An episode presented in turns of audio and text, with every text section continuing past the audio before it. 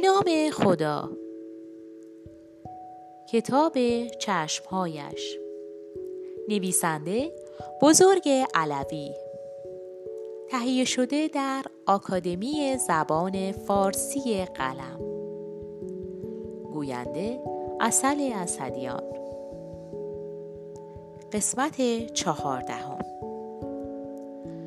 برخلاف تمام آنچه که تصور می کردم که صورت ظاهر او در من نمی تواند تأثیری داشته باشد پیشانی بلند و چشمهای درشت و نافذ او لباس آراسته و حرکات موزون و باوقارش طرز بیان شمرده و فشار دست سنگینش اینها همه یکجا مرا مشتعل کرد و از وجود و شخصیت ساختگی من جز خاکستری بیش نماند. من چنان خود را ناتوان و ناچیز احساس کردم که تصورش برای من غیر مقدور بود. این یک احساس تازه‌ای بود و ابدا با آنچه که تا به حال به سرم آمده بود شباهت نداشت. من ادراک می کردم که از یک کلمه حرف او سرخ می شوم و دیگر آن جسارت و پررویی در من وجود نداشت. خجالت می کشیدم عینا مانند دورانی که پانزده ساله بودم. از تماس با او تشنجی به من دست می‌داد. من برای خداداد احترام قائل بودم. از او حرف شنوی داشتم. او مرا مرعوب کرده بود.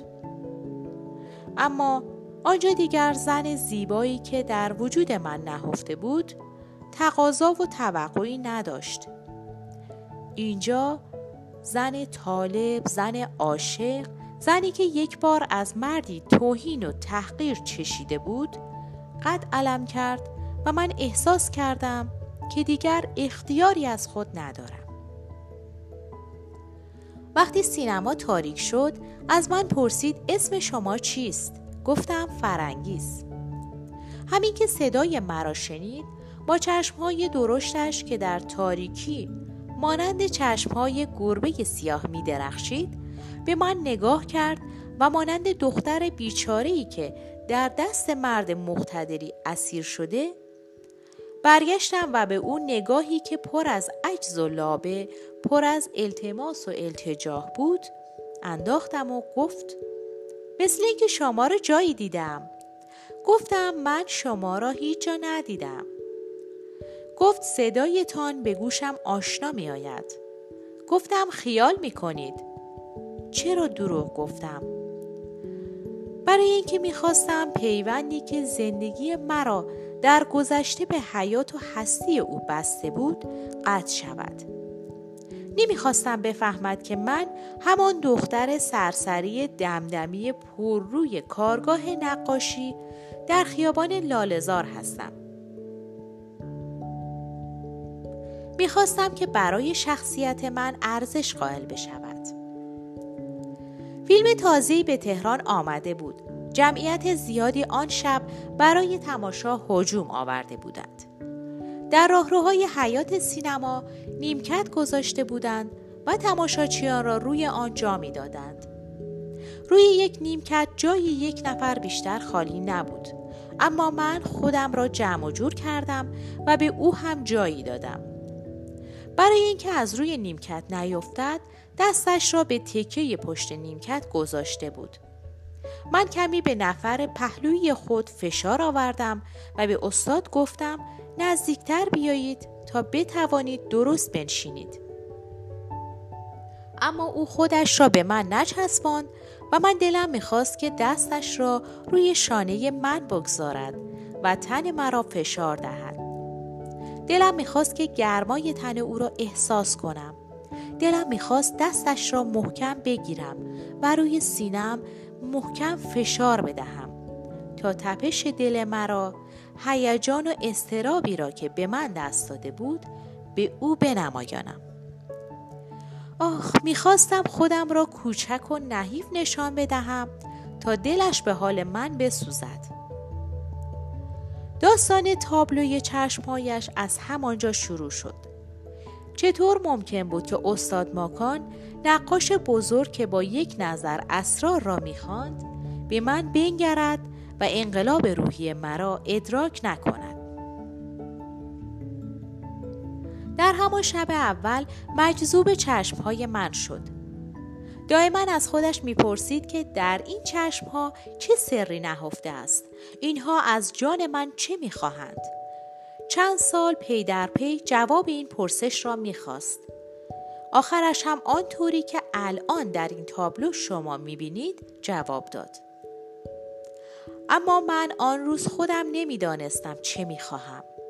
من از این مرد جا افتاده خجول و گوشنشین و در عین حال آتشین و فولادین که در فکر همه چیز بود جز در فکر عشق بازی با دختر جوانی مانند من احتیاط می کردم.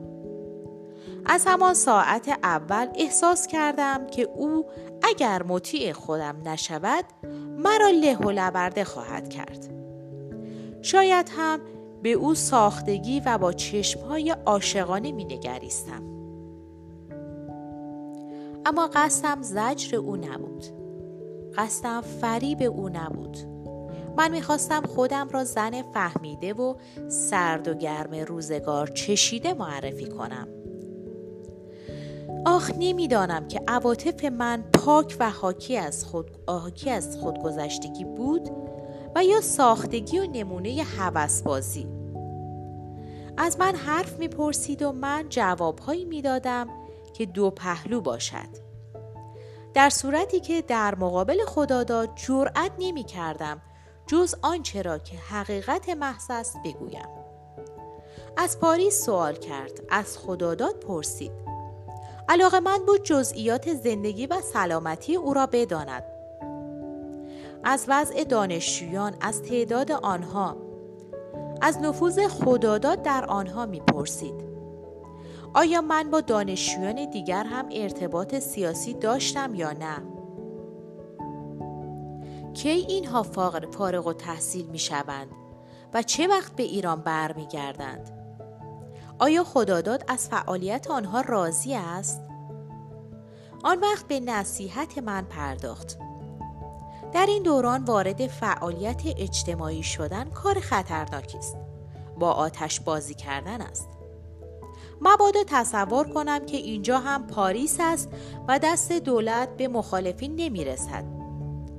آیا شنیدم که دولت ایران روابط خود را با دولت فرانسه قطع کرده و قرار است تمام دانشجویان ایرانی را به سوئیس و بلژیک بفرستند؟ مبادا خیال کنم که چون دختر هستم مسئولیت خواهم داشت همکنون چند نفر زن از رشت و تبریز گرفتند و دو نفر از آنها قریب دو سال است که در زندان به سر می‌برند نظمیه به هیچ کس رحم نمی کند. اگر بخواهم فرد مفید اجتماع باشم باید بیش از حدی که ضروری به نظر می رسد احتیاط کنم. صحبت سیاسی با کسانی که شایستگی آن را ندارند جز زیان چیزی در بر ندارد. گاهی تمجید از دستگاه دولت و دیکتاتور گناه نیست. یقینا من که از فرنگ برگشتم تحت نظر خواهم بود و لازم است تا مدتی مراوده ما قطع باشد. آیا نامه دوم هم به همراه دارم یا نه؟ می‌پرسید و جواب سریح و روشن می‌خواست. گاهی پاسخهای من او را قانع نمی‌کرد. باز دقیقتر می‌پرسید و یا آنکه سوالش را تجزیه می‌کرد و توجه مرا به نکاتی که مورد نظر بود جلب می‌کرد.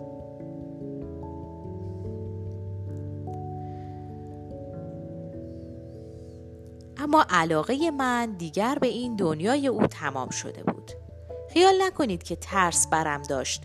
محیط آن روز تهران محیط ترس و وحشت و بدگمانی و یأس بود. همه از هم می ترسیدن. ترس من هم نه کمتر و نه بیشتر از دیگران بود. به علاوه من خطری احساس نمی کردم شهربانی آدمی مانند خداداد را می توانست ویلان و سرگردان کند. خانواده من در تمام دستگاه دولتی نفوذ داشتند و من هرگز نشنیده بودم که دولت آدمهای محترمی را گرفته باشد. گرفتاری وزیر جنگ و به زندان افتادن او و رجالی که همتراز او بودند امر دیگری بود. آنها با سیاست عالی کشور سر و کار داشتند و با من کسی کاری نداشت. اینطور پهلوی خودم فکر می کردم.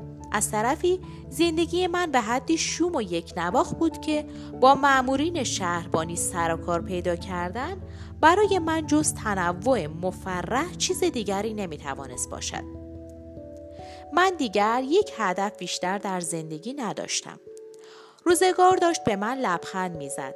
من مردی را که سالها ندیده و نشناخته دوستش داشتم پیدا کرده بودم و جلب او به هر وسیله مقدسترین وظیفه بود که من برای خودم تصور می کردم.